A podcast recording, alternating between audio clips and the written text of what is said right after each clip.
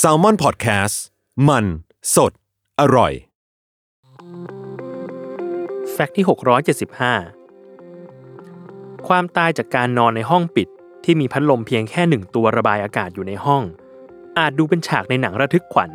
หรือฉากชวนให้ขบคิดในนิยายสืบสวนสอบสวนมากกว่า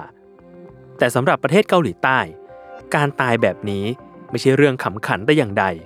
เพราะมันเคยถูกระบุไว้อย่างจริงจัง ในใบมรณบัตรช่วงหนึ่งเลยทีเดียว การตายดังกล่าวถึงขั้นมีชื่อเรียกขึ้นมาเลยว่า ซอนพุงกิ ซามังซอลหรือแปลเป็นภาษาไทยว่า ตายด้วยพัดลม โดยการตายนี้เริ่มขึ้นในปีคริสตศักราช 1927 ที่ถูกตีพิมพ์ลงในหนังสือพิมพ์ยักษ์ใหญ่ระดับประเทศ เตือนให้ประชาชนโดยทั่วไป ระมัดระวังเทคโนโลยีที่มากับการระบายอากาศ อย่างพัดลมไฟฟ้า ที่ถูกพัฒนาขึ้นอย่างต่อเนื่อง และก้าวหน้ามากในสมัยนั้น ซึ่งการเปิดพัดลมไฟฟ้าในห้องปิด มักมาพร้อมกับความเสี่ยงเกี่ยวกับอาการทางร่างกายต่างๆ ไม่ว่าจะคลื่นไส้อัมพาตบนใบหน้า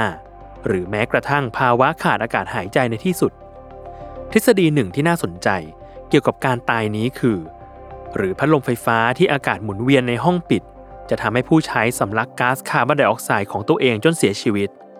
แต่บางทฤษฎีก็บอกว่า ภาครัฐเองประกาศเรื่องราวการตายด้วยพัดลมนี้ เพื่อจำกัดการใช้ไฟฟ้าในช่วงวิกฤตพลังงานของประเทศเกาหลีใต้ ในปี คศ 1970 มากกว่า